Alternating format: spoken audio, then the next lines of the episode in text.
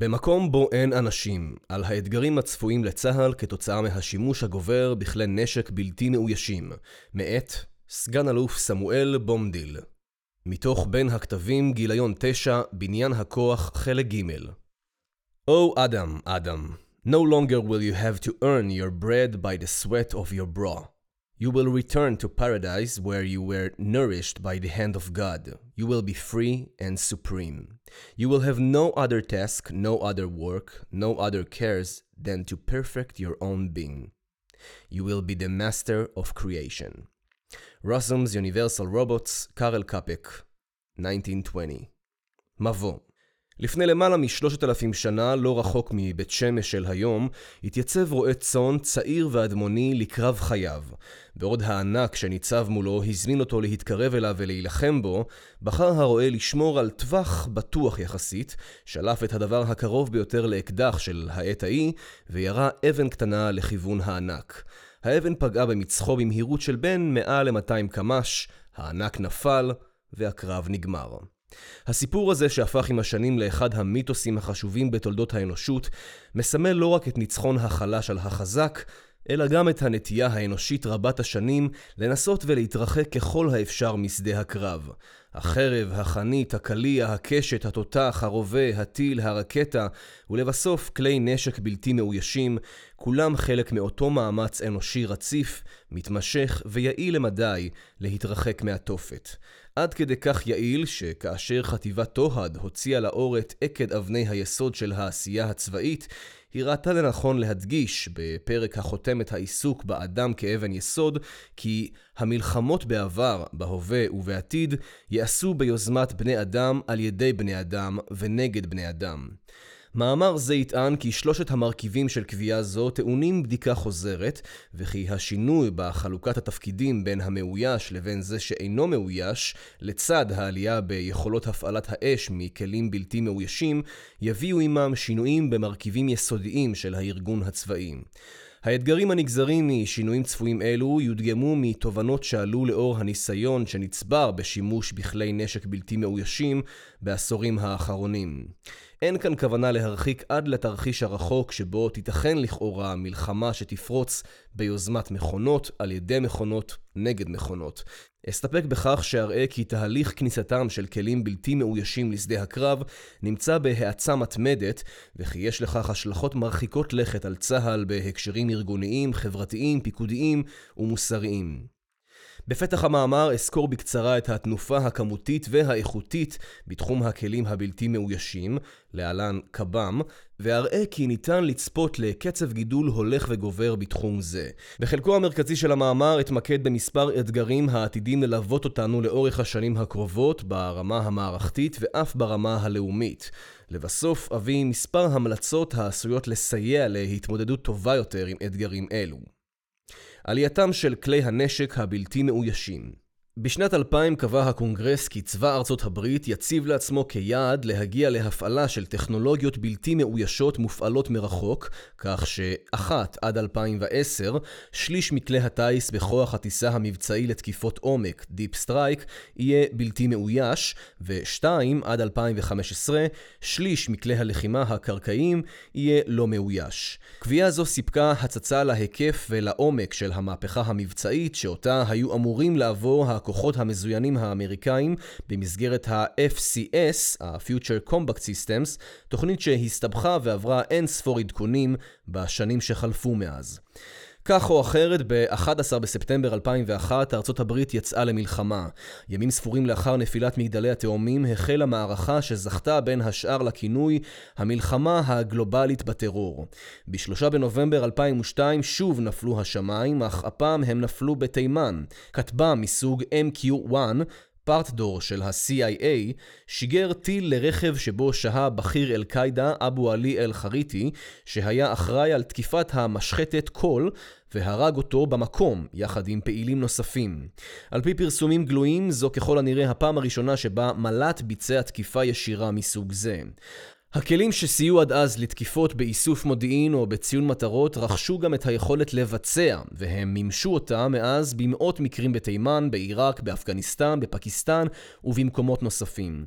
ב-2009 חיל האוויר האמריקאי כבר הכשיר יותר מפעילי כטב"ם מאשר טייסים, ב-2010 היו לאמריקאים למעלה מאלף כטב"מים חמושים פעילים, וב-2011 גם שעות הטיסה הבלתי מאוישות עברו את אלו של הכלים המאוישים. למעשה ב 2010 עמד צבא ארצות הברית באופן חלקי ביעד שהציב לו הקונגרס מספר שנים קודם לכן, ושליש מכלי הטיס של הכוחות האמריקאים כבר היה בלתי מאויש, אם כי הספירה כוללת גם כלים קטנים וטקטיים. המהפכה על הקרקע מרשימה לא פחות, אם בתחילת הלחימה בעיראק היו לאמריקאים קרוב לאפס רובוטים על הקרקע, הרי שעד סוף 2004 היו כבר 150 כאלה. שנה לאחר מכן נמנו 2,400 רובוטים, ובסוף 2008 המספר כבר עמד על 12,000. בראשית 2008 הערכות מתונות יותר דיברו על 6,000 רובוטים קרקעיים אמריקאים בעיראק, יותר ממספר החיילים הבריטים ששהו בעיראק באותה התקופה. על פי תפיסת משרד ההגנה האמריקאי, כלי נשק בלתי מאוישים מהווים וימשיכו להוות חלופה מועדפת, בייחוד למשימות שמאופיינות כמשעממות, מלוכלכות או מסוכנות. DDD, Dual Dirty Dangerous. כפי שסיכם זאת גורדון ג'ונסון, בכיר בפנטגון לפני כעשור, הם לא נהיים רעבים, הם לא מפחדים, הם לא שוכחים את הפקודות שלהם, לא אכפת להם אם הבחור לידם נורה הרגע, האם הם יעשו עבודה טובה יותר מבני אדם? כן. גם בישראל חלה התקדמות דרמטית בשנים הללו, בין השאר שולבו מערכות בלתי מאוישות לאורך הגבולות, לצד גידול משמעותי בכוח האוויר הלא מאויש. כבר במבצע עופרת יצוקה, מעל מחצית ההגיחות שחיל האוויר ביצע מעל רצועת עזה היו בלתי מאוישות, ועל פי תוכניות ארוכות טווח של חיל האוויר, בעוד שני עשורים מספר המל"טים ברשות החיל יהיה שווה למספר מטוסי הקרב המאוישים. המכון למחקרי ביטחון לאומי טען לאחרונה כי ניתן להעריך כי השילוב של מערכות לא מאוישות לשימושים מגוונים בעתיד, עתיד להתרחב מאוד, בעיקר בממדי היבשה והים, כפי שקרה בממד האווירי, ויותר מכך. ואתר חיל האוויר קבע במאי האחרון כי לפי הערכות, הכטמ"מים צפויים להחליף את המטוסים המאוישים בעתיד, כשנוסף על הטכנולוגיה ההולכת ומתפתחת, הם טומנים בחובם גם יתרון כלכלי ויכולת לבצע משימות רבות מבלי לסכן חיי אדם. הן בהקשר הישראלי והן בהקשר הבינלאומי, המגמה ברורה, רצופה וחד משמעית. עולם הקב"ם נמצא בנסיקה. כאשר בוחנים את כלל הגורמים לשימוש הגובר בקב"ם, ניתן לכאורה לטעון, ויהיה זה אולי מפתה לטעון, כי מערכות נשק בלתי מאוישות הן בסך הכל מקרה פרטי של הפעלת אש מנגד. ואומנם נראה כי קיימים דלקים משותפים רבים, המזינים ומלבים את ההתפתחות ואת עליית מעמדה של תפיסת האש מחד, ואת העלייה בשימוש בקב"ם מאידך. בין השאר ניתן למנות את התפתחות עולם המב"ם, המחייב פעולות מדודות וחסויות יותר. עליית הרגישות להיקפי נזק אגבי, המחייבת רף גבוה יותר של יכולות הבחנה ודיוק, עלייה ברגישות לנפגעים, בעיקר בעולם המערבי, המביאה מקבלי החלטות בדרג הצבאי והמדיני כאחד, להעדיף פעולות שיאפשרו הישג ללא boots on the ground, אילוצים המחייבים צמצום בכוח אדם ועוד. אם כל אלו מהווים את הדלק, הרי שגם המנוע עצמו משתפר. הטכנולוגיה העומדת לרשותנו הולכת ומשתכללת, במיוחד מהירות התהליכים, מזעור המרכיבים והוזלת העלויות. אלא שכאשר בודקים לעומק את השלכות השימוש בקב"ם ואת מהותם של כלים אלה, מגלים שלמרות הדמיון הם מהווים מעין ענף אבולוציוני נבדל משאר משפחת הפעלת האש מנגד. ניתן למנות מספר נימוקים לטענה זו, אציג כאן שלושה מהמרכזיים שבהם. ראשית, כפי שהוצג בפסקאות הקודמות, השינוי הכמותי בקב"ם הוא בסדרי גודל, והוא מאופיין במגמה מעריכית. אירועים שהם בגדר ברבורים שחורים, עשויים אף להביא להאצה נוספת של תהליכי הגידול הללו, בדיוק כפי שה-11 בספטמבר האיץ את התפתחות עולם הסייבר וה big data, ושינה אותם עד לבלי הכר. ברבורים שחורים יכולים להתגלם גם בהתפתחות טכנולוגית בלתי צפויה, וכפי שציינו מחברי תחזית המכון למחקרי ביטחון לאומי בעניין זה, עשויות להופיע יכולות שהן בגדר קלפים פרועים, יכולות שעשויות כיום להיתפס כדמיוניות, והופעתן במציאות תשנה את חוקי המשחק כפי שמוכרים לנו היום. שנית, לא מדובר בגידול כמותי בלבד, אנו עדים לשינוי מהותי בשדה הקרב, העשוי לשנות מקצה לקצה את האופן שבו אנו נלחמים, וגם את האופן שבו אנו חיים. הקב"ם משפיע על מערכות צבאיות באותם סדרי גודל שהאינטרנט השפיע, שגם הוא פותח בעבר ככלי צבאי, ועוד ישפיע על החברה האזרחית. המאמר ירחיב וינמק סוגיה זו. שלישית, מתוך כלל מאפייני ההתפתחות של עולם הקב"ם, ניתן כבר כעת להצביע על קלף אחד פרוע במיוחד. העלייה ברמת האוטונומיה. בפסקאות הבאות אנסה להסביר טענה זו. הנקודה החשובה ביותר בנוגע להתפתחות אוטונומיה של קב"ם היא שלא נכון להסתכל עליה כעניין בינארי, בבחינת יש עצמאות למערכת או אין עצמאות למערכת. אוטונומיה היא מרחב הולך וגדל של אפשרויות שבתוכה האדם יצטרך לברר את מקומו באופן מתמשך. לצורך מאמר זה נסתפק בהגדרה של אוטונומיה כאזור מסוים בקצה הרצף, ובקצה השני ניצבת מערכת נשק שאינה אלא הערכה של הלוחם האנושי, המקבל בעצמו את ההחלטות בכל שלב ושלב. מספר רב של גורמים מביאים לעלייה גוברת וכמעט בלתי נמנעת של האוטונומיה בקב"ם, וביניהם הרצון להבטיח תקשורת רציפה בין המפעיל או המפעילים לכלי, אפקטיביות ובטיחות תפעולית, קצב עיבוד המידע ומהירות התגובה לצד הצורך לסגור מעגלי תגובה בקצב הולך וגובר ועוד. דוח של צוות מחקר של המטות המשולבים של צבא ארצות הברית הנושא את השם המחייב Taking the Human Out of the Loop קבע ב-2003 כי הוצאת האדם מחוג ההפעלה אינה שאלה של האם, אלא שאלה של מתי, על ידי מי ובאיזו רמת יעילות. אנו מאמינים שהכנסת אישויות אוטונומיות לשדה הקרב תביא עמה אימפקט גדול יותר על עימותים עתידיים ביחס לכל חידוש טכנולוגי שראינו עד כה. מסמכי מדיניות עדכניים הקשורים לפנטגון, פברואר 2016, ולנאט"ו, אוקטובר 2014, הצביעו על יכולות קטלניות אוטונומיות ככיוון התקדמות בלתי נמנע בטווח של העשור או השניים הקרובים. תחזיות מקומיות מציירות מציאות מתונה יותר. דוקטור איזבל אוקשי, ראש מנהלת הרובוטיקה הצבאית בתעשייה האווירית, ציינה בריאיון שהתפרסם בפברואר השנה, כי היא מאמינה כי לא יהיה יום בו הרובוטים יילחמו מקדימה והחיילים יישארו מאחור.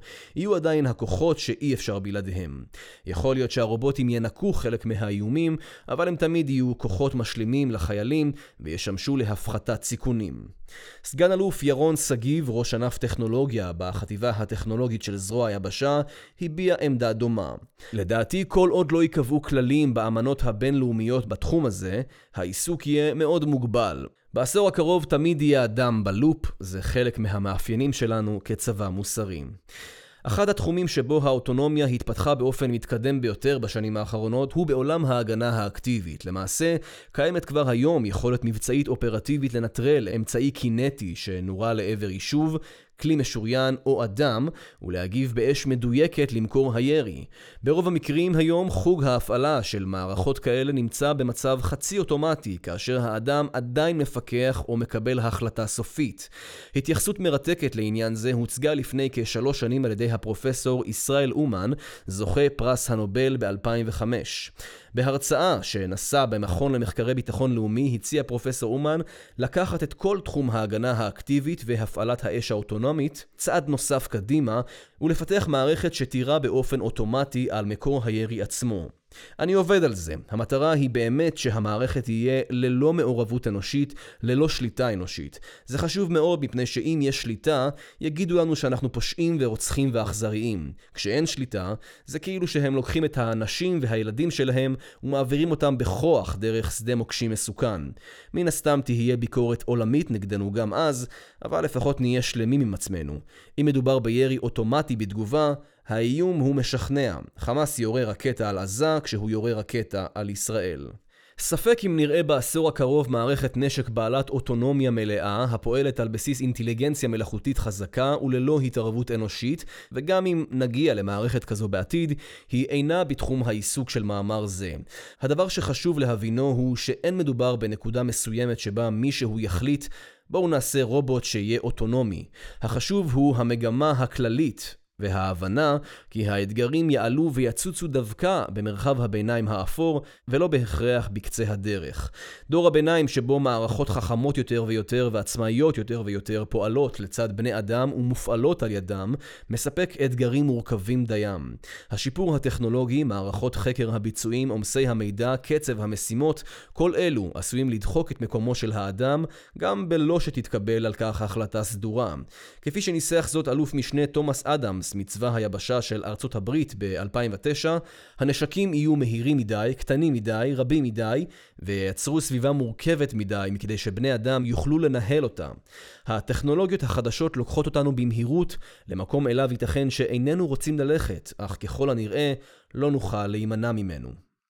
השפה של אדמס מעניינת מכיוון שהיא חושפת אמת חשובה בנוגע לפיתוחים טכנולוגיים. האדם יוצר אותם, עמל על שכלולם ועל פיתוחם, משקיע בהם, אך בסופו של דבר יגיע השלב שבו הכלים ייצרו סביבה. הטכנולוגיות לוקחות אותנו, וכיוצא בזאת. התיאור של אדמס מסגיר את ההבנה שיש לתהליכי הטמעה ומו"פ גם צדדים שאינם נשלטים לגמרי, שאינם מודעים לגמרי, ושאינם צפויים לגמרי. כאשר השינוי הטכנולוגי הוא משמעותי דיו וכאשר תהליכי הגידול הם בהיקף מספיק נרחב, אנו עשויים לזהות מצבים שבהם אמצעים ישפיעו על תפיסות שתשפענה על מבנה. הקב"ם הינם דוגמה טובה לכך, ומכאן עולה החשיבות של העיסוק בהם ובהשפעתם על תהליכי בניין הכוח הצבאיים. בהמשך המאמר אנסה לשפוך אור על חלק מההשפעות הצפויות בעיניי בעקבות עליית השימוש בקב"ם. זאת מתוך הנחה כי הדבר יאפשר צמצום מסוים של המרחב הבלתי נשלט שאותו תיאר אדמס לאל, והיערכות טובה יותר לחלק מהתרחישים האפשריים בטווחי הזמן הקצר והבינוני. כמו בכל תהליך הערכת מצב, גם כאן יש חשיבות לזיהוי תהליכי עומק שהם לעיתים סמויים מן העין, אך שברבות הימים השפעתם עשויה להתברר כמרכזית. יציאה למלחמה בלי לצאת מהבית.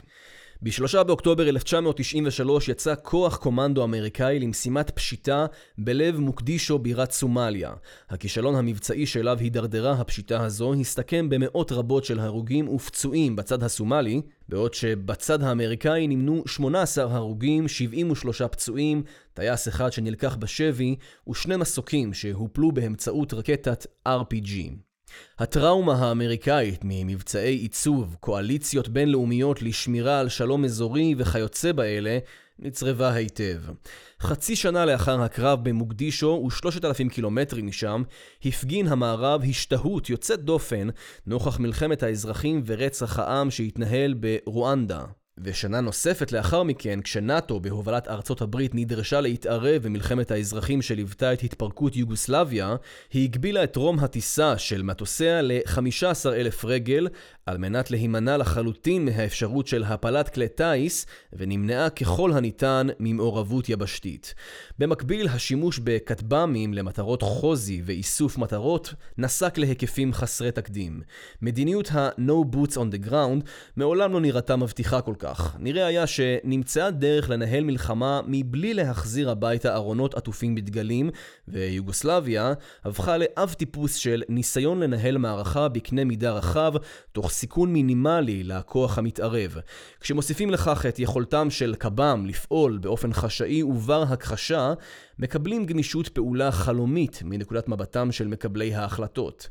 היכולת לנהל מערכת בקנה מידה רחב על בסיס קב"ם היא מקרה מושלם ואטרקטיבי במיוחד של אופציית ה-No Boots on the Ground. יחד עם זאת ניתן לטעון כי מערכה כזו לוקה בתורפה מוסרית, וזאת משני טעמים מרכזיים. ראשית, האפשרות לצאת למלחמה מבלי לסכן את עצמך עשויה להסיר את העכבות ביחס ליציאה למלחמה, ובכך להנמיך את סף הכניסה אליה. שנית, מעבר להנמכה האפשרית של רף הכניסה למלחמה, ובהנחה שההחלטה להיכנס למלחמה עומדת ברף המוסרי הנדרש, יש מקום לתת את הדעת גם לבעייתיות הכרוכה בניהול מערכה כזו, בלא שנשקף כל סיכון לצד המפעיל יכולות קב"ם. נקודה זו דורשת הבהרה והיא קשורה לאינטואיציה בסיסית שיש לנו בנוגע למלחמות. במלחמה נלחמים צדדים המסכנים הדדית את חייהם כחלק מובנה מתהליך הלחימה, נמצאת בבסיס הזכות של הלוחם להרוג במלחמה, נמצאת האפשרות שהוא עצמו ייהרג.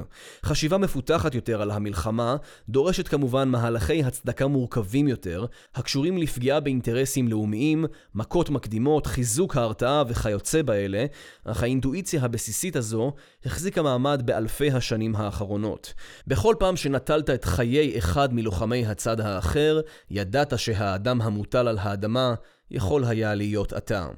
ראוי לציין כי רוב הביקורות על לוחמה נטולת סיכונים מתייחסות לתרחיש האסימטרי והסביר יותר, נכון לראשית המאה ה-21, שבו יריב מתקדם פחות מבחינה טכנולוגית, מתמודד עם מדינה שיש לה יכולת על כפולה. מצד אחד יכולת תקיפה רבת עוצמה, ומצד שני יכולת לבצע תקיפה זו תוך צמצום הסיכון לכוחותיו של התוקף. כשמציגים את הדברים בצורה זו, הרתיעה מהלוחמה נטולת הסיכון נראית כמקרה פרטי של רתיעה מלוחמה המאופיינת באסימטריה קיצונית. טענות אלו אינן חדשות, וכנגד הטענות בגנות האסימטריה, יש כאלה המבקשים להזכיר כי כל תהליכי בניין הכוח והפעלתו שואפים במהותם ליצור אסימטריה כזו, וכי מבחינה מוסרית יש למדינה אחריות לשמר את היתרון הזה. בתדריך לעיתונאים שבוצע לאחר ניסוי מוצלח בתותח מסילה רב עוצמה בנייבי, התבטא קצין אמריקאי בכיר ואמר, אני לעולם לא רוצה לראות מלאך או חייל מרינס בקרב הוגן. אני תמיד רוצה שיהיה להם יתרון, אסור שנחדל מלחפש אחר הדבר הגדול הבא, החיפוש אחר יכולות טובות יותר ממה שכל אחד אחר יכול להביא לשדה הקרב. ללא קשר לשאלה האם יש כאן פער מוסרי אמיתי או לא, ברור שיש לקב"ם תרומה משמעותית לשינוי אופייה של תופעת המלחמה, או לכל הפחות לשנות את רף הכניסה למאבקים צודקים. שינוי החוזה בין הצבא לחברה. האפשרות של לוחמה נטולת סיכון אינה קשורה רק לדיון פילוסופי בתיאוריית המלחמה הצודקת. היא משליכה בצורה רחבה על כל החוזה הקיים בין הצבא לבין החברה שבשמה הוא נלחם. מהרגע שצבאות לאומיים החלו להתבסס על גיוס נרחב, קשה מאוד לחברה להתעלם ממלחמה בזמן אמת. כאשר צצה אופציה ללחימה בלתי מאוישת או מאוישת מרחוק, עשוי הדבר לצמצם משמעותית את מעורבותה של החברה בתהליכי היציאה למלחמה ובמלחמה עצמה.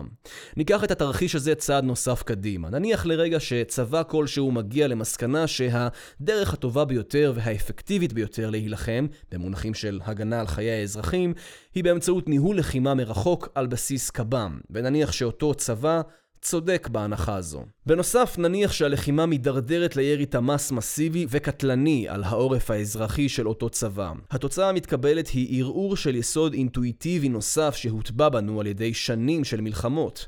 מאז ומקדם נהרגו חיילים שם כדי שאזרחים יהיו בטוחים יותר כאן, ואם אזרחים אינם בטוחים כאן, הם ודאי בטוחים יותר יחסית לחיילים ששם.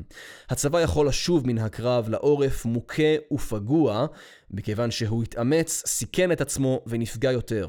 תרחישי לחימה עתירי קב"א מערערים באופן משמעותי על הנחות אלה. ובחזרה להווה, אין צורך לדמיין את התרחיש הרחוק והמוטל בספק של לחימה שהיא לחלוטין מבוססת קב"ם. ברגע שמוצגת יכולת כלשהי מוגבלת וחלקית ככל שתהיה, היא מעוררת ציפיות. בהקשר של הפעלת אש מנגד, למשל, נשמעו לא פעם תהיות בציבור בנוגע לשאלה מדוע היינו צריכים לספוג אבדות בקרב X, בשעה שאפשר היה לשטח את המקום עם פצצה אחת. סביב סוגיית המיגון נוצר מפל ציפיות דומה. צה"ל החל להטמיע את השימוש בנמרים על מנת להחליף חלופות מתקדמות פחות ובעיקר ממוגנות פחות בלוחמת החי"ר. כשנגמ"ש לא נדיר מסוג M113 התפרק בסג'אעיה, הציפיות כבר היו מתואמות עם הנמר, וזאת ללא קשר למציאות, לקצב ההצטיידות או לדעתו של מאן דהוא על גודל תקציב הביטחון. במילים אחרות, מערכת היחסים שחברה כלשהי מנהלת עם הצבא שלה מעולם לא אופיינה ברציונליות יתר, והציבור מתאם את הציפיות שלו לא מול עקרונות התכנון בבסיס התר"ש, אלא מול מה שהעיתון אומר שהמומחים אומרים. מה יקרה כאשר החלופה ל-M113 לא תהיה נמר, אלא כלי רכב חמוש ובלתי מאויש?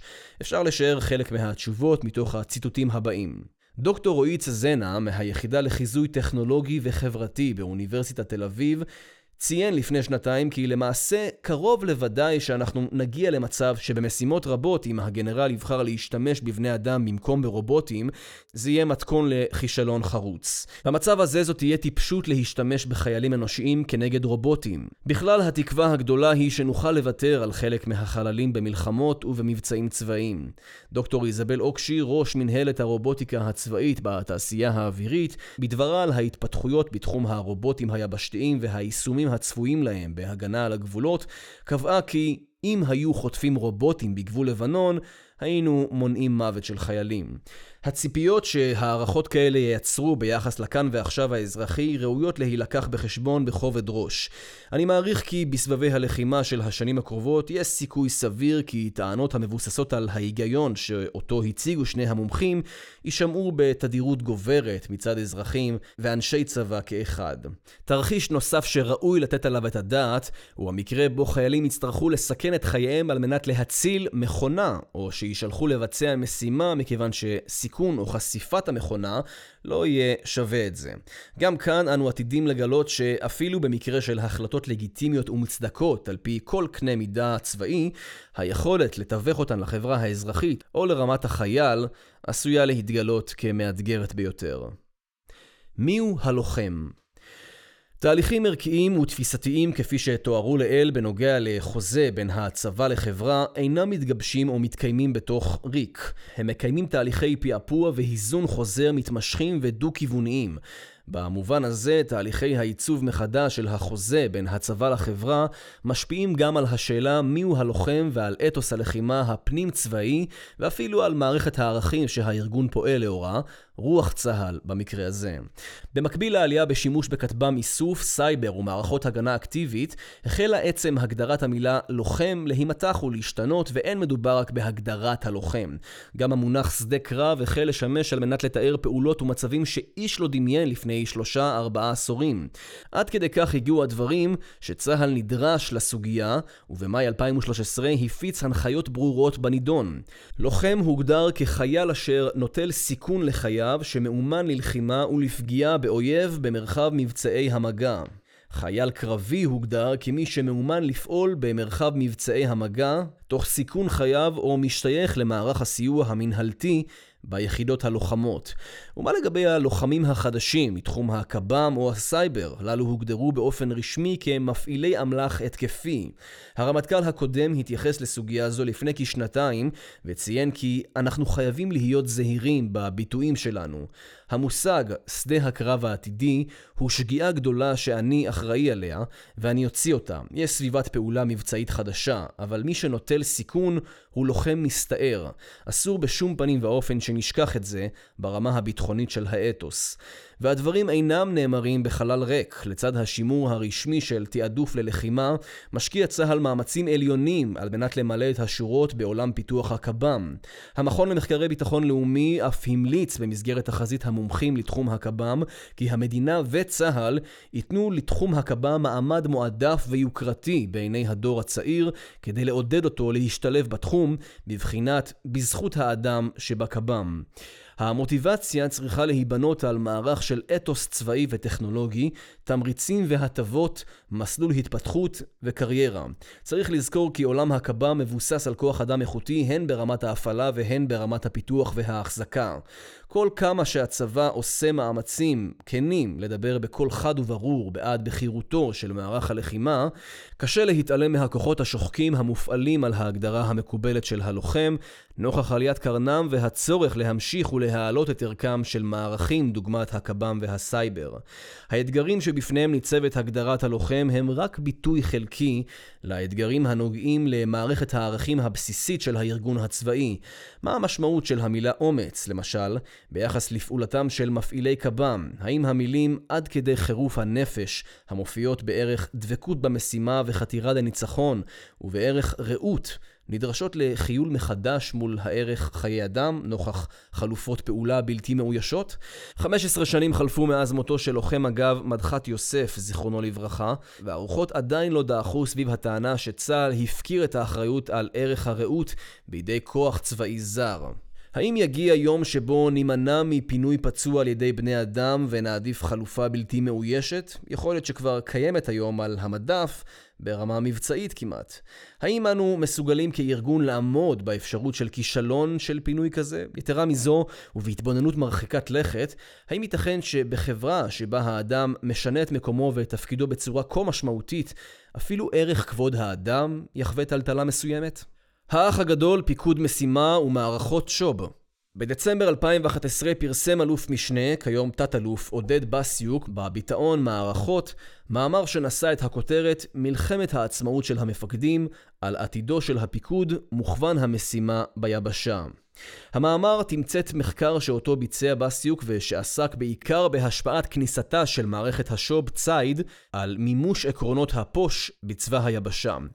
המחקר מצא סימנים לכך שהטמעת המערכת תורמת לעלייה בשכיחותם של דפוסי פיקוד פרטני ביבשה ולירידה בשכיחותם של דפוסי הפיקוד מוכוון המשימה.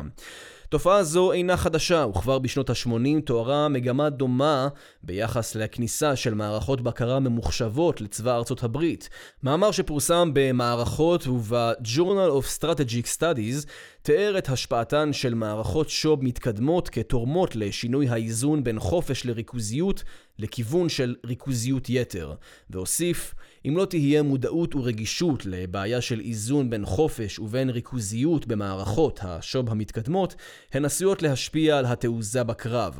נקודה זו רלוונטית ביותר לעליית מקומם של הכלים הבלתי מאוישים, מכיוון שלצד מערכות דוגמת ציד, ובמקביל לשימוש הגובר והולך בציוד תיעוד לביש דוגמת מצלמות גו פרו, אנו עתידים למצוא יותר ויותר חיישנים שילוו את הלוחמים בשדה הקרב. הדברים נכונים מזה זמן מה לחלק ממערכי המ"מ ולחלק ממשימות חיל האוויר, אך כאן מדובר על כניסה רחבה של תיעוד ושידור בפריסה רחבת היקף כמעט מוחלטת. צ'אק קאמפס, פרופסור ללוחמה משולבת בבית הספר לפיקוד ומטה של חיל האוויר האמריקאי, אמר בריאיון למגזין ויירד, בהתייחסו לסוגיה זו, כי מדובר בקראק, במובן של סם מענג וממכר, עבור הגנרלים. זה נותן להם יכולת חסרת תקדים להתערב בתפקידים של מפקדי משימה זוטרים יותר. האתגר במקרה זה אינו קשור רק להבחנה בין סגנון של פיקוד משימה לבין פיקוד פרטני. רמת הבקרה המתאפשרת על ידי כלים בלתי מאוישים מרגילה את שרשרת הפיקוד לרמות ודאות ושליטה שיהיה קשה להיגמל מהן, ואשר עשויה אף לפגוע באפקטיביות של הפעלת כלים כאלה. במילותיו של מפעיל פרטדור, אף גנרל לא ירצה לתקוף משהו בלי אשרור חזותי מכתבם. זה הסיפור הישן, עד שכבר יש לך את כל הראיות, זה מאוחר מדי מכדי להשפיע על התוצאה. רמת הפיקוח הגבוהה שרובוטים מאפשרים ויאפשרו ביתר שאת על שדה הקרב, עשויה להביא עימה ברכה בהיבטים רבים, אך אם לא נדע לאמן מפקדים לאיזון וריסון בכל הנוגע להתערבות בהפעלה, אנו עשויים לצאת כששכרנו בהפסדנו. שינויים במבנה הכוח הצבאי. סקרתי עד כה ארבעה אתגרים מרכזיים כנגזרת אפשרית של שילוב מערכות נשק בלתי מאוישות. לוחמה נטולת סיכונים, שינוי החוזה בין הצבא לחברה, תמורות בהגדרת הלוחם ואתגור תפיסת הפוש. בנוסף לאתגרים אלה יש מקום להצביע על תמורה גשמית, הנחזית על ידי מספר משמעותי של מומחים וקובעי מדיניות, ומתייחסת לשינוי בהרכב כוח האדם הצבאי. השינוי הצפוי קשור הן באפשרות לחיסכון בכוח אדם והן באפשרות לשינוי ממעלה שנייה בהרכבו של כוח האדם הצבאי ובאופיו. הצמצום בכוח אדם מהווה תוצאה אפשרית וסבירה של כניסה גוברת של קב"ם למשימות צבאיות המבוצעות כיום על ידי בני אדם. במקביל מהווה הצמצום גם סיבה בפני עצמו ומשמש כזרז ומניע להרחבת השימוש בקב"ם. האריס שיין, פרשן וסופר לענייני ביטחון, ציין בהקשר זה כי על מנת להשמיד בוודאות מטרה רחבה אחת במלחמת העולם השנייה, נדרש צי של אלף מפציצי B-17 מאוישים על ידי עשרת אלפים בני אדם. דור אחד לאחר מכן זה דרש 30 מטוסי F4, כל אחד מהם עם שני אנשי צוות, חיסכון של 99.4% בכוח אדם בדור אחד. דור נוסף לאחר מכן, כשארצות הברית יוצאת למלחמה בעיראק, הישג כזה כבר דורש מטוס אחד, טייס אחד ופצצה אחת. התחזית בעניין זה, העולה מסקר המומחים שבוצע במכון למחקרי ביטחון לאומי, נחרצת. שימוש בקב"ם בהיקפים נרחבים עשוי לאפשר ואולי אף לדרוש צבא קטן יותר בכוח אדם. הדבר עשוי להשפיע על מבנה צה"ל ועל אופיו. מערך גדול של קב"ם יוביל ככל הנראה לירידה בדרישה לחיילים לוחמים בכלל ולאנשי מילואים לוחמים בפרט. ולבסוף, שימוש נרחב בקב"ם, הפעלת נחילים וקבוצות קב"ם בידי מפעיל בודד והיכולת לבצע מיקור חוץ של משימות קב"ם עשויים להפחית משמעותית את הדרישות לכוח אדם. צה"ל יצטרך להתבסס על צבא סדיר וקבע, קטן ומקצועי יותר. גם עקד אבני היסוד של העשייה הצבאית מגדיר תחזית דומה. התפתחות יכולת הפעלת כלים לא מאוישים מאפשרת יתירות ושרידות גדולה יותר ומעטפות ביצוע קיצוניות יותר. הפעלה זו תקטין את מספר הלוחמים שכן תפקידים שביצעו בני אדם ואפילו צוותים יבצעו מכונות. שר הביטחון הקודם בנאום אותו נשא במסגרת יום עיון באגף הביטחוני-חברתי במשרד הביטחון ב-2015 ציין כי אנחנו, בנתונים הפיזיים, צריכים צבא גדול, אבל לא גדול כמו במלחמת יום הכיפורים. הרבה מהדברים נעשים היום גם על ידי כלים בלתי מאוישים, ברוך השם יש לנו טכנולוגיות מתקדמות, ולכן אנחנו באמת זקוקים לפחות אנשים. ייתכן שהשינוי המשמעותי ביותר לא טמון בכמה, אלא באיך. בדרך כלל כל ירידה משמעותית בסד"כ מביאה עימה חשיבה על ארגון מחדש, או במילים אחרות, אמצעים משפיעים על תפיסות המשפיעות על מבנה. כבר היום ישנן בצבא יחידות עילית טכנולוגיות שבאופן יחסי, גם אם פחות מאשר בעבר, מגייסות לשורותיהן תמהיל שלא מייצג בהכרח את שנתון הגיוס הצה"לי, בלשון המעטה. ב-2008 ניבאו זוג מומחי ביטחון מחברת הייעוץ בוז אלן המילטון, כי כתוצאה מכניסת כלים בלתי מאוישים לשדה הקרב, נהיה עדים לשינוי יסודי בצרכים וסדרי עדיפויות. הצבא יצטרך יותר אנשים עם כישורים וניסיון על מנת לתכנן ולתחזק כוחות בלתי מאוישים. חדשים, והרבה פחות, אם בכלל, כאלה שהם בעלי יכולות קלאסיות של לוחם. במסגרת תחזיות והמלצות להמשך, הציע המכון למחקרי ביטחון לאומי לקחת בחשבון כי מאפייני כוח האדם הנדרש בעידן הקב"ם התבססו על נתונים קוגניטיביים יותר מאשר על נתונים פיזיים או מגדריים, ואילו מסלולי השירות והתפקידים יהיו מקצועיים וארוכים יותר, ויצטרכו להתמודד עם עומסים מנטליים יותר מאשר עומסים פיזיים, ועם תחרות גוברת מצד השוק האזרחי על המשרתים בתחום הקב"ם. כמו כן ציינו החוקרים, כמעט כהערת אגב, כי יש לבחון השפעת השינוי העתידי על רלוונטיות של מונחים כגון גיוס חובה, צבא העם וכיוצא באלה. ניתן לחלוק על התחזיות וההמלצות שהוצגו כאן, אך ברור שאנו ניצבים בפני אתגרים משמעותיים ביחס למודלים שהוזכרו לעיל, בדגש על עתידו של מודל צבא העם. אפשר לדבר עם האחראי, אחד האתגרים שמביאות עימן מערכות הפעלת אש מנגד בכלל והפעלת קב"ם בפרט, נוגע לרשתות הפעלה סבוכות יותר ויותר. במילים אחרות, אנו מוצאים יותר ויותר אנשים בחוג ההפעלה ובסביבתו, באופן המאתגר את התפיסה הקלאסית של המונח אחריות. סוגיה זו אינה ייחודית להפעלת אש ממערכות בלתי מאוישות, אך בתרחיש הבלתי מאויש, היא מגיעה לרמת מורכבות מרבית. כך למשל, תיאור חוג ההפעלה של מערכת פשוטה יחסית, דוגמת הרועה יורה המוצבת בגבול רצועת עזה, כולל את התצפיתנית המזהה, מפקדת המשמרת, המהווה נקודת בקרה נוספת על הזיהוי, המג"ד הגזרתי המאשר ירי, וקצין נוסף בחמ"ל שפותח בפועל את הנצרה על מנת לאפשר ירי. לצד מערכות המופעלות והנשלטות באופן מלא על ידי בני אדם, דוגמת מערכת רועה יורה שצוינה לאל, קיימת מגמה ברורה של הגברת רמת האוטונומיה במערכות נשק מסוגים שונים. צוות מחקר אמריקאי ביצע עבור הנייבי מחקר שעסק באופן ממוקד בבחינת מערכות אלו אלו וציין כי אחת הסוגיות המרכזיות נוגעת לשאלה על מי עלינו להטיל את האשמה והעונש לביצוע הפגיעה הבלתי מורשית בידי רובוטים אוטונומיים, בין אם בטעות או בכוונה, על המתכנן, על יצרן הרובוט, על הקצין שהיה אחראי על היחידה שבה הוצב, על הבקר והמפקח שלו, המפקד בשטח, נשיא ארצות הברית, או אולי על הרובוט עצמו. שאלות אלה תקפות גם מבלי שנידרש לדיון במערכות בעלות רמת אוטונומיה גבוהה שאינן בתחום העיסוק של מאמר זה. המצבים המאתגרים יותר נמצאים דווקא בתחום האפור שבו אנו מוצאים חלוקת עבודה מורכבת ומטושטשת יותר בין האדם ובין המכונה. המורכבות הטמונה בביזור האחריות בין גורמים שונים אינה נוגעת רק לגורמים אנושיים בחוג ההפעלה. גם מבלי שנידרש לתרחיש האוטונומי המלא, כבר היום יותר ויותר מערכות מתקדמות לכיוון של הורדת עומס תפקודי מהאדם. בין אלו ניתן לציין מערכות המחשבות הסתברויות למיקום אויב על פי איכונים או על פי עיבוד חכם של כמויות מידע עצומות, ביג דאטה. ניתוחי נזק אגבי המבוצעים באמצעות אלגוריתם מתוחכם, מערכות אוטונומיות למחצה המציגות למפעיל ברירת מחדל שאותה הוא נדרש לאשר, ועוד.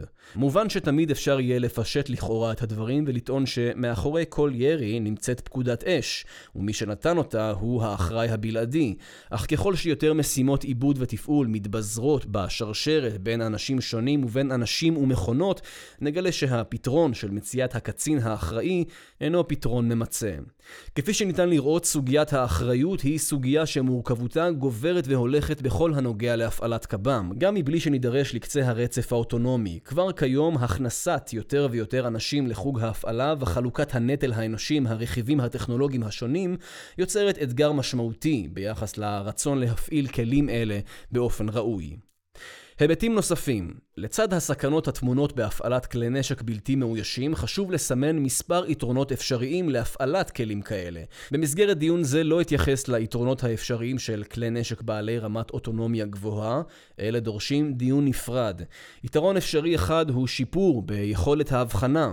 בעידן המאופיין בלחימה במרחבים רוויי אזרחים, הופכת יכולת זו לראשונה במעלה. אך יכולת הבחנה אינה רק פונקציה של רזולוציה חזותית. הרווח הגדול מצוי ביכולת של המפעיל או המפעילים לפעול מתוך שיקול דעת בזכות התנאים העומדים לרשותו. החלטות יכולות להתקבל בקור רוח ולעיתים במסגרת זמנים רחבה יותר.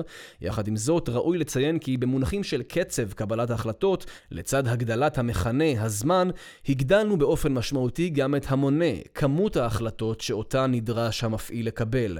ניתן לחשוב למשל על רצף ההחלטות של טייס מפציץ בריטי במלחמת העולם השנייה, או אפילו של טייס קרב בשנות ה-60. הטייס נדרש בסופו של דבר להחלטה אחת, לירות או לא לירות, להפיל או לא להפיל. מפעילי קב"ם לעומת זאת נדרשים לאין ספור החלטות לאורך שעות של פעילות. אפילו מרגע שהתקבלה ההחלטה לשחרר את הטיל, עדיין קיימת בכל רגע נתון האפשרות להסיט, ובכך מתווספים צמתי החלטה נוספים. יתרון נוסף העשוי להיות להפעלת כלים בלתי מאוישים הוא צמצום הצורך של הפרט הלוחם להגן על עצמו. סגן מפקד טייסת כטב"ם איסוף ישראלי ציין בריאיון לאתר צה"ל בזמן מבצע צוק איתן כי המטרה המרכזית שלי היא לצמצם פגיעה באזרחים בלתי מעורבים. חייל בשדה הקרב צריך קודם כל לשרוד, הוא לא צריך לחשוב יותר מדי כשהוא יורה ומסתער. למפעיל הכטב"ם הוציאו את ההישרדות מהמשוואה והוא נותר עם שיקולים מבצעיים ומוסריים בלבד. טיעון נגד ליתרון המוצע כאן עשוי להתייחס לנטייה האפשרית של צבאות להתייחס לכלים מסוימים כאל נכסים לאומיים, ולכן לכאלה יש להגן עליהם. סוגיה זו משליכה לשאלה המוסרית של יכולת ההגנה העצמית של כלי כזה נוכח תוקף מאויש, וכן על האפשרות של סיכון חיי אדם על מנת להשיב כלי כזה, היה ויצא מכשירות בהיותו בשטח אויב. לבסוף ראוי לזכור כי חלים על המדינה חובות מוסריים גם כלפי לוחמיה שלה. ביחס להיבט זה טען ברדלי סטראוזר כי השימוש בכלי נשק בלתי מאוישים הוא מחויב והכרחי מבחינה מוסרית משיקולים של נזק מינימלי לכוחות. מבחינתו נשקים אלה אינם אלא המשכה של מגמה היסטורית מתמשכת של הרחקת הלוחם מיריבו לטובת הגנה טובה יותר על הלוחם. אין שום דבר בשימוש מרחוק בנשקים אלה ששם אותם בקטגוריה אתית נפרדת. יתרונות נוספים שלא ארחיב לגביהם מתייחסים להיבטים טכנולוגיים שאינם בהכרח ייחודיים לקב"ם, כמו למשל ניתוחים מתקדמים ומדויקים יותר של פגיעת חימוש כזה או אחר, היכולת לנטר באופן רצוף את שדה הקרב, ובכך ליצור בקרה טובה יותר של חריגות אנושיות, מאמות מידה מוסריות, וכן יכולת לתחקר בצורה טובה יותר עוולות אתיות מסוג כזה או אחר לאחר התרחשותן. סיכום והמלצות במאמר זה ניסיתי להראות כי עליית השימוש בקב"ם בשדה הקרב המודרני תלווה בשינויים מרחיקי לכת ובאתגרים משמעותיים ברמה המערכתית והצבאית-לאומית. נראה כי קיימת תמימות דעים הן בנוגע לקצב הגידול המעריכי של תחום הקב"ם והן בנוגע לעובדה שבשנים הקרובות נהיה עדים להתפתחויות מרחיקות לכת בעולם היבשתי והימי. במאמר זה דנתי בין השאר בהשלכות האתיות והפרקטיות של צמצום הסיכון הכרוך ביציאה למלחמה, בשינוי החוזה היסודי הקיים בין הצבא ובין החברה, ובאפשרות שנהיה עדים לתמורות מרחיקות לכת במרכיבי היסוד של הלוחם, של תפיסת הפיקוד הצבאית ושל מבנה צה"ל והרכבו. השאלה המרכזית הניצבת ביסודו של מאמר זה היא האם נצליח לתת את הדעת על סוגיות אלה, והאם נצליח לעשות זאת בזמן, על מנת להשפיע על התוצאה הסופית ולא רק להגיב אליה בדיעבד. החסמים הניצבים בפני האפשרות לקיים שיח פתוח על סוגיות אלה הם רבים, אך שלושת החסמים העיקריים קשורים בעובדה שהעיסוק בתחום הקב"ם מאופיין כמעט תמיד בחשאיות גבוהה, בדחיפות מבצעית ובמורכבות מדעית הנדסית מסדר גבוה.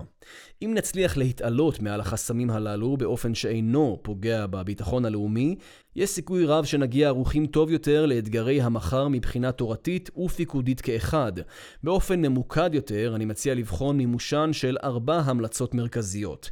ראשית, ראוי שצה"ל יוביל ויקיים כנסים מקצועיים והכשרות מקצועיות שיחשפו את שכבת הפיקוד בכלל הדרגים לאתגרים הקיימים והצפויים כתוצאה מההתפתחות בתחום זה. כנסים אלה יאפשרו למפקדים ולמומחים ממערכים שונים לקחת חלק בשיח המקצועי בתחום ולהחליף ביניהם ידע רלוונטי. כנסים מקצועיים העמותים באופן חד מדי לזווית מקצועית ספציפית, עסקית, אקדמאית, משפטית, אתית, לא יוכלו, וכבר היום הם אינם מצליחים לספק מענה רלוונטי ומספק לאתגרים שבהם דן מאמר זה. שנית, גם במקומות שבהם מתקיים שיח כזה, הוא ממודר מקצועית לא מתוך שיקולי ביטחון מידע, אלא מסיבות של תרבות ארגונית. ראוי שנמסד מנגנוני למידה ושיתוף ידע בין מערכים שונים המפעילים מערכות בלתי מאוישות ומערכות בעלות מאפיינים דומים מבחינת הממשק בין האדם, המכונה ושדה הקרב. למידה כזו מתקיימת במידת מה מזה מספר שנים בין חיל התותחנים ובין חיל האוויר, אך היא מוגבלת בעיקר לעולם הכטב"ם. יש מקום להניח כי חשיבה משותפת כזו תהווה כר פורה ללמידה סביב חלק מהאתגרים שאליהם התייחסתי במאמר זה. הרחבת בסיס הידע הקיים בצה"ל בתחום זה, גם היא בעלת חשיבות משמעותית. התלקיט בנושא קב"ם שהופץ על ידי חטיבת תוהד ב-2014 היה צעד חשוב בכיוון זה, ונדרשים צעדים נוספים.